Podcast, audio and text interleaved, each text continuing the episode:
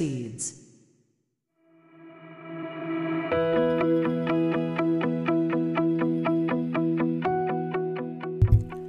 皆さんこんにちは映像クリエイターのさくですクリエイターを目指すあなたに毎日一つクリエイティブの種を届けるラジオクリエイターズシード今日もよろしくお願いしますはいということで本日は1月の8日月曜日となりましたいかがお過ごしでしょうか、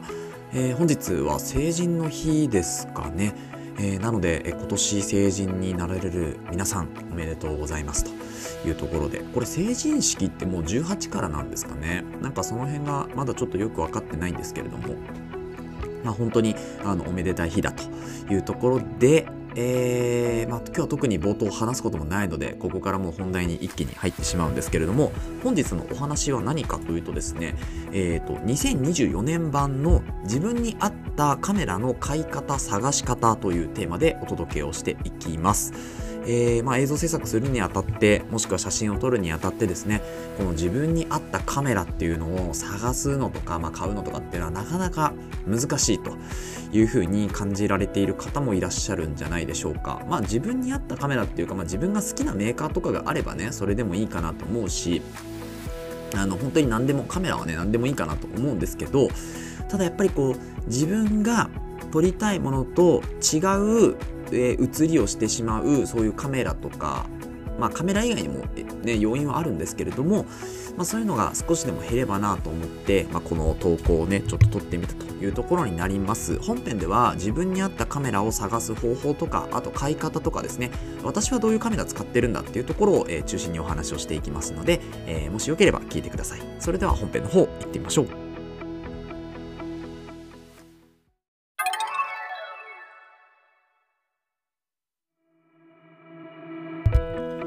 ということで本編です。本日は自分に合ったカメラの買い方、探し方、2024年度版ということで、えーまあ、今年からですね、新たにこうカメラを始めてみよう、写真を始めてみよう、映像を撮ってみようという方に向けた内容となっております。で、まずですね、自分に合ったカメラを探すにはというところなんですけど、そもそも自分に合ったカメラっていうのはどういうものなんだというのがちょっとわからないと思うので、まあ、その辺を解説していきたいと思うんですけれども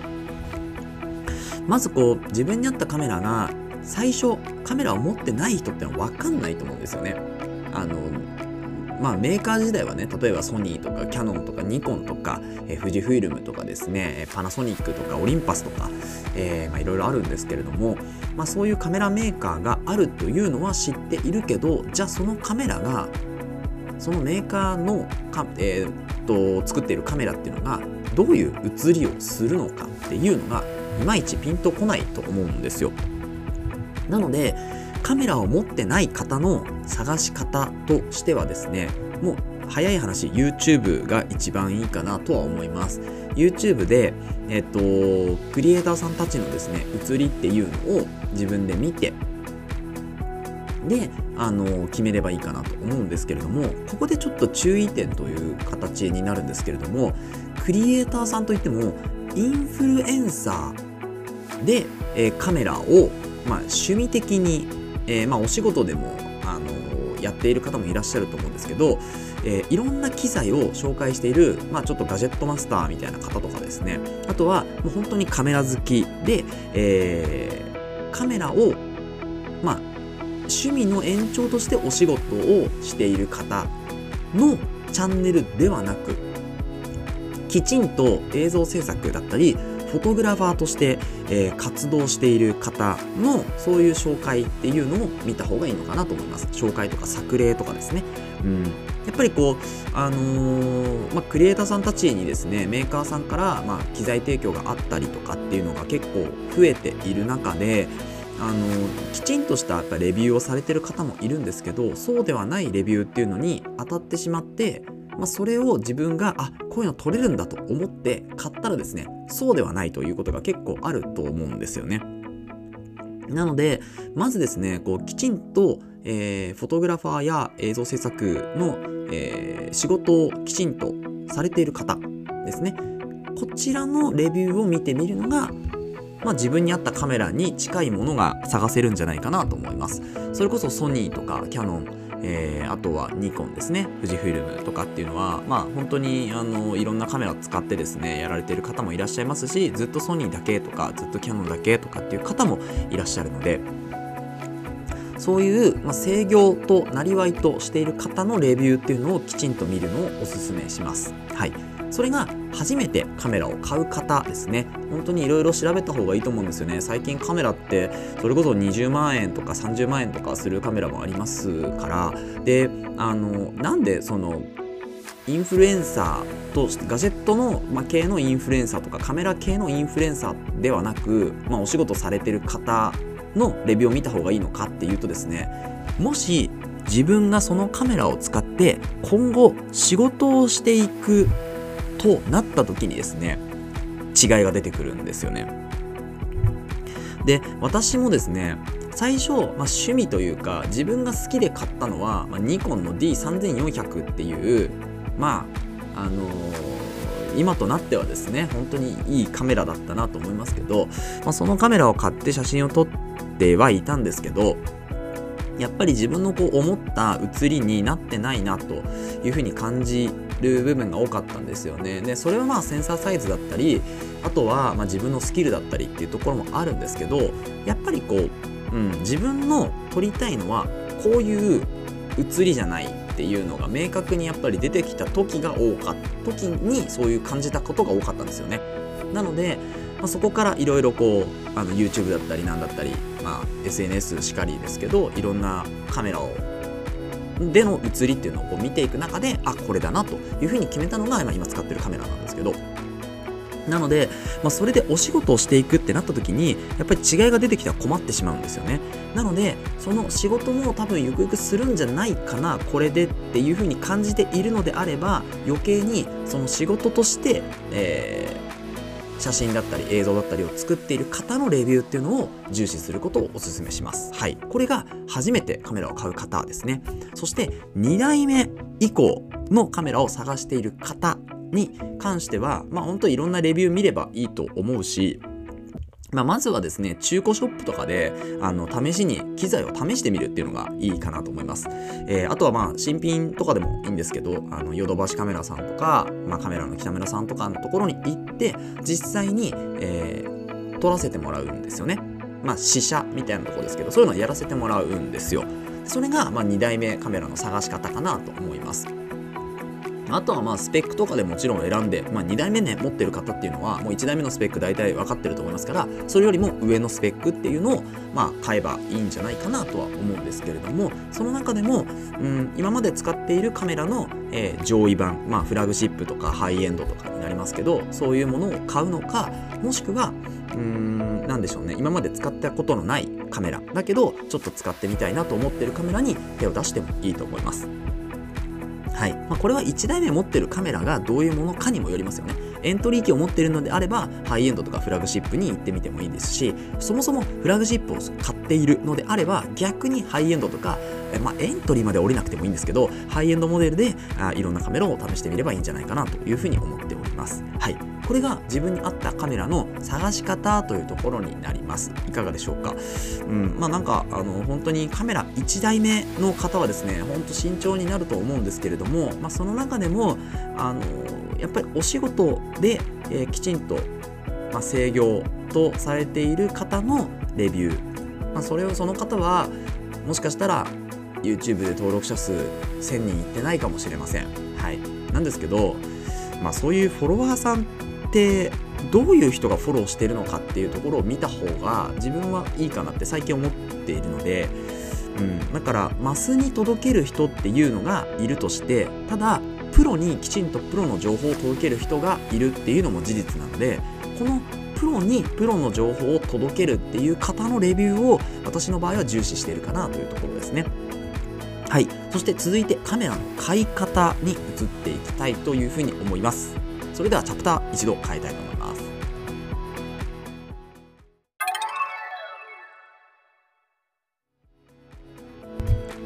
はいということで続いてのチャプターです続いてはカメラの買い方ということでえー、カメラの買い方大体2通りあるかなと思うんですけれども1つが新品で買うってことですね。でもう1つが中古で買うっていうことですね。この2つが大体カメラの買い方かなと思うんですけれども新品で買う、まあ、そのメリットデメリットみたいなところもちょっと最初お伝えしてその後中古のお話をするんですけれど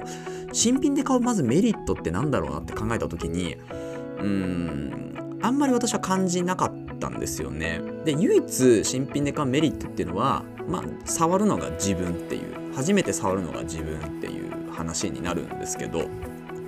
あとはあのメーカー保証っていうのがまあつくよというところですね。でこれがまあ長期にわたって、まあ、年単位でつくのがこの新品で買うメリットかなと思いますね。それ以外はですね特にもう私の場合は新品で買うメリットいうのはあんまりないなというふうに思うんですよね。あとは出始めのあのカメラとかはですねこうなんか新しい機材持ってるなっていうそういう体験ができるというところですね。であとは新品で買う次デメリットを言ってみるんですけれども、まあ、新品で買うデメリットは何と言っても価格ですよね。うん、ここはデメリットかなと思いますね。まあやっぱり高い機材っていうのは、まあ、新品で買うとそれは高い機材になるので、まあ、そこから、えー、どういう形でこの、ね、機材の値段をペイしていこうかみたいな形でこう考えるわけですよね。どれぐらいでこうペイできるかなとか、まあ、1本あの案件例えばもらってまあ、それでペイできる方もいらっしゃるでしょうし、ま、10本ぐらいこう仕事しないともしくは100本ぐらい仕事しないと無理だなという方もいらっしゃると思うんですけれども、うんまあ、趣味で買うにしてはちょっとこう新品だと高いかみたいなところもねあると思うので、まあ、新品で買うデメリットっていうのは逆に言うとこの価格帯ぐらいなんじゃないかないうふうに思うんですよね。あとデメリットってそんなにあの新品で買う場合は感じないかな初期不良とかっていうのも、まあ、多少あるかもしれないですよね。うんですかねなので、まあ、新品で買うメリットとしてはそういう自分が初めてその機材に触るという体験あとはもう綺麗っていうとこですね。うん、ぐらいですかね。はいであとは、えー、新品で買うデメリットとしては、まあ、値段というところになるかなと。なので、まあ、新品で買うっていうことに関して、まあ、中古での抵抗がある場合のみですね。新品で買うのがいいんじゃないかなと。あとはま出回っていない機材とかも新品で買うしかなかったりもしますからそれはもうしょうがないかなというふうに思いますね。うん。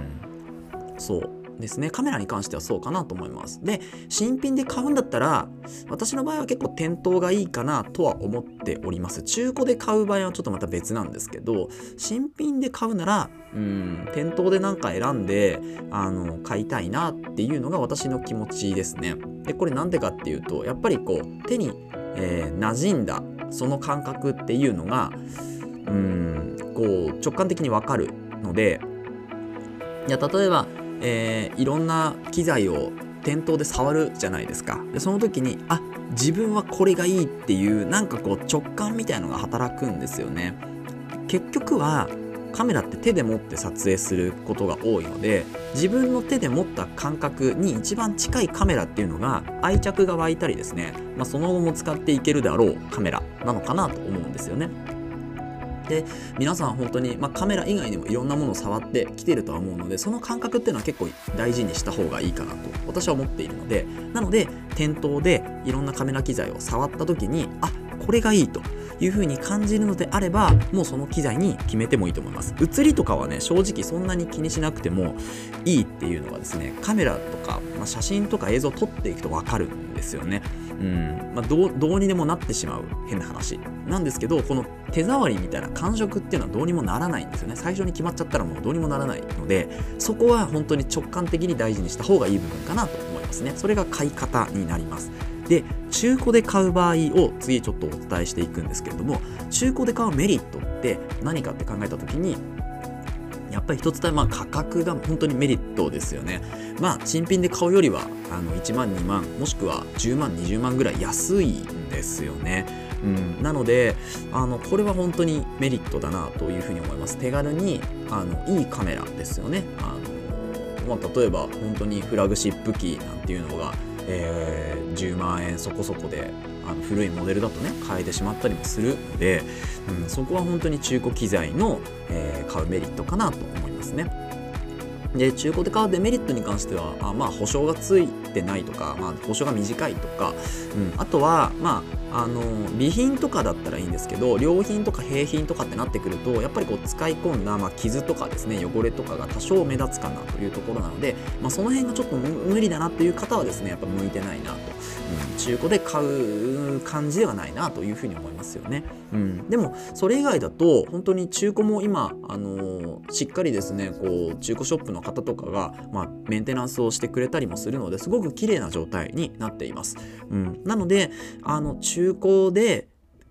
何て言うんですか中古の商品を製品を見たことがなくて毛嫌いしてる方であればいや全然そんなことはないので一回ね中古例えば私の場合だとですねあのカメラの北村さんとかで一回取り寄せてもらったことがあるんですよね中古。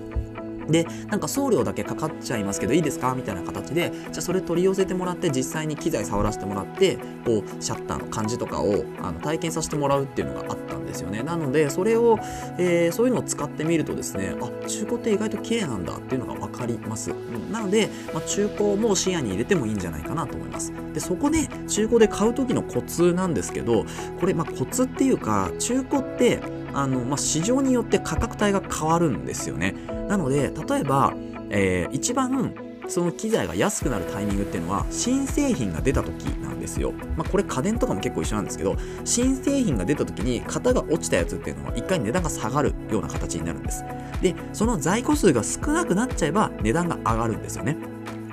っていう形のこうシーソーみたいになってるのでなので中古を買うタイミングっていうのは何かそのメーカーから新製品が出ました。でその1つ前の製品ですね。だから、えー、分かりやすいかどうかわからないんですけどパナソニックの製品もしくはソニーとかで言うと最近出たのが α7C っていうのが出たんですけど C2 ですねはいでこの α7C2 が出た時に α7C の価格帯っていうのがちょっと下がるかなと思うんですよねで、えー、そこからまた在庫で、えー、価格帯下がって売れ始めたら今度上がっていくんですよで あとはまあパナソニックの、えルミックス、えー、と G9 ですね。最近発売されたのが G9 が出た時にその G9 Pro っていうのがプロ2ですよね。G9 Mark2 が出た時に G9 っていうのが価格帯がめちゃめちゃ下がったんですよね。で今10万円しないぐらいでこの G9 というのが買えるんですよ。はい。なので、まあ、そういうタイミングで買うっていうのが一つコツかなというふうに思いますので覚えていただければと思います。そして、えー、おすすめのショップとかはですね、あのー、まあ、リンクは特に貼らないんですけど名前だけ、え、お伝えしておくと私が結構見てるのはですねマップカメラさんですね。これはもう本当有名だと思います。マップカメラって調べれば出てきますね。あと2つ目富士屋カメラさんですね。これは中古結構扱っているので富士屋カメラさん見てみてください。ホームページもあります。はい。そして3つ目、まあ、ヨドバシカメラですよね。えー、ここはもう本当に、あの多用しているところで店頭にも結構足を運ぶんですけれども、まあ、こういう3つのカメラショップぜひ見てみていただけるといいかなと思います。他にもなんか機材で、えー、おすすめのショップとかもあるんですけどそれはまた別の機会に撮ろうかなというふうに思います。で最後ですね私が、えー、使っているカメラを、えー、紹介して終わろうかなというふうに思います。ではチャプター一度変えます。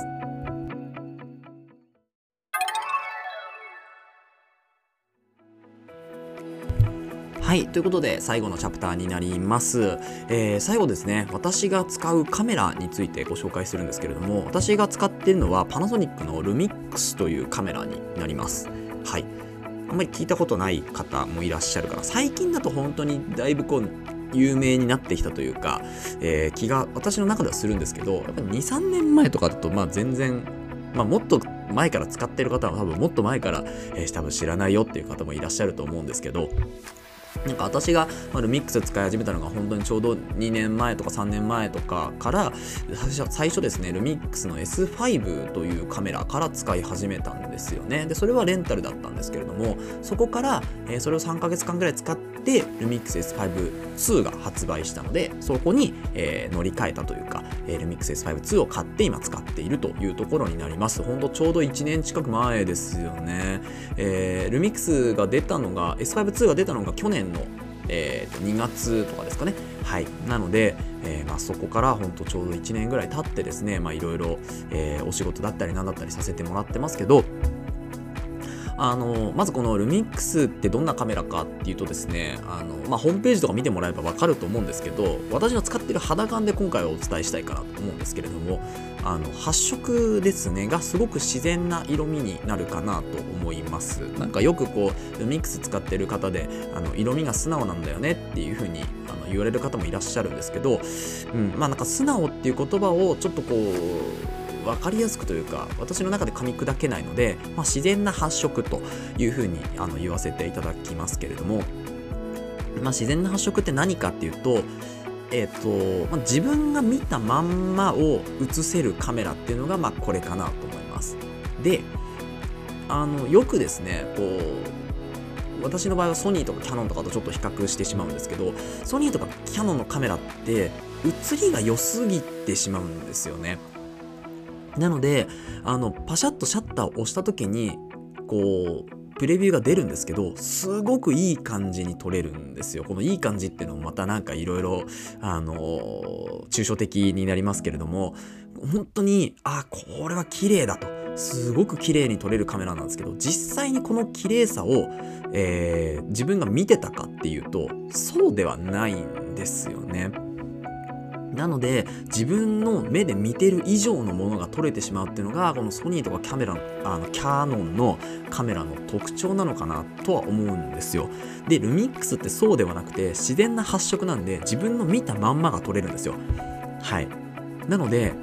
あの一見ですね、まあ、これ次のこう話になるんですけど不便さを感じるんですよね。えなんかこんな感じだったっけ？みたいな。カメラって写真ってこんな感じ？みたいな、うん、でもそれは自分の目で見た映像とか、まあ、カメラ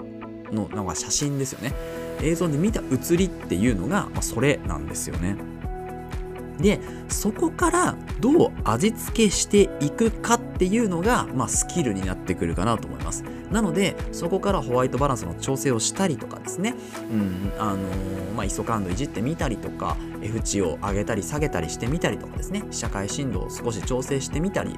えー、それからあとは何ですかシャッタースピードを少しずらしてみたりとかっていう形で、まあ、いろんなそのえー、持っている方ですね。そのカメラを持ってる方の、え腕というか、えー、調整というか、まあ、それによってどんないかようにも変化するっていうのがこのルミックスのカメラの特徴なのかなと思います。なので、まあ、不便さが売りって言ったらちょっと語弊があると思うんですけどでもなんかそういうカメラなのかなっていうのをですね1年使って感じたんですよね。であとはですねこれあの結構特徴かなと思うんですけど他のレンズとの相性も結構いいなというふうに思っております。でまあ純正じゃなくてもですねあの写りすごくいいよねとは思うんですよ。であの私の場合はですねよくこうキャノンのねレンズを使ってるミックスのカメラを使ってキャノンのレンズを使っている熊沢幸太郎さんとかのあの、まあ、レビューとかをですね見させていただくと、まあ、レレビューっていうか作品ですね、え作例とか見させていただくとすごい綺麗なんですよね。本当にえこれルミックスで撮ったのってぐらい綺麗なんですけど、まあ、それはですね他のレンズの光との相性もいいんじゃないかなというふうに思いながら見ております。なのであのーまあ、ルミックスの場合はいろんな L マウントになりますけど、あの、コンバーターがね、結構あったり、あの、アダプターですよね。あコンバーターっていうかアダプターですよね。コンバーターっていうとちょっとこう、望遠のあれになっちゃいますから、アダプターがですね、本当にいろいろ用意されてて、それこそソニーの E マウントとか、あとはキャノンの、えっ、と、EF でしたっけ、マウントとかっていう形で、こう、アダプターをつければですね、そのレンズも使うことができるんですよね。うん。なので、あの、アダプターつけて、他のレンズも試して撮ってみるっていうのも一つだと思思いますね。はい。で、まあ、ルミックスってそんなカメラなんですけど、初めて2代目におすすめするカメラとしてはですね、えー、ルミックスの中でも S5 Mark IIX というのをおすすめしたいかなと思います。私が持ってるカメラは S5-2 になるんですよね。Mark II なんですよね。X がついてないんですけど、えーと、今からですね、えー、買う方、カメラを初めて買う方、もしくは2台目で、えー、検討している方っていうのは、この S5-2 ではなく X をおすすめします。で、X 何かっていうとですね、まあ、動画が結構撮れるっていうようなカメラになってます。なので、写真、別にスチールだけでいいんだよという方もですね、えー、結局動画を撮ることになるとは思います。はい。まあこれもちょっとこういう理由っていうのは他の回で話さないと伝わらないと思うので、うんまあ、ここではあのはしょるんですけどそう。なので、まあ、ルミックス S5-2X が本当必要十分すぎるぐらいのカメラになっているので、あのー、こちらはですね初めての方でも2代目の方でもおすすめできるなと思います。で一応ですね今回紹介した S5-2 と S5-2X に関しては、えっとまあ、Amazon のアソシエイトリンクになりますけどどういうカメラなのかっていうのはリンク貼っておくのでそこからま公式のホームページとか見てみていただいてもいいかなと思います。で、あのー、まあ、これ、なんで2代目、初めてのカメラ方はね、もちろんそうなんですけど、なんで2代目におすすめできるかっていうと、まあ、動画の性能っていうのがかなり上がってる、ええ、っと、S5-2 よりもですね、映像とかの、えー、その撮れるですね、こう性能っていうのがかなり上がっていてオールイントラっていうのでまず撮れるんですよね。圧縮率が非常に低いような動画になりますので読み込んだ時に、えー、すごくこうスムーズに編集ができるというところとかですね、うん、あとは外部収録で、えーと、ローが撮れるようになっております。はい、これ S5-2 だとアップデート有償になってくるんですけど S5-2X は無償でアップデートになるので、えー、こちらはですねあのローも対応しているというところになってます。はい。なので、あとは SSD の、えーと、外部収録もできるような形ですよね。なので、あの動画に特化はしているんですけど、スチールのね、性能っていうのは S5-2、えー、をそのまま引き継いでいるので、まあ、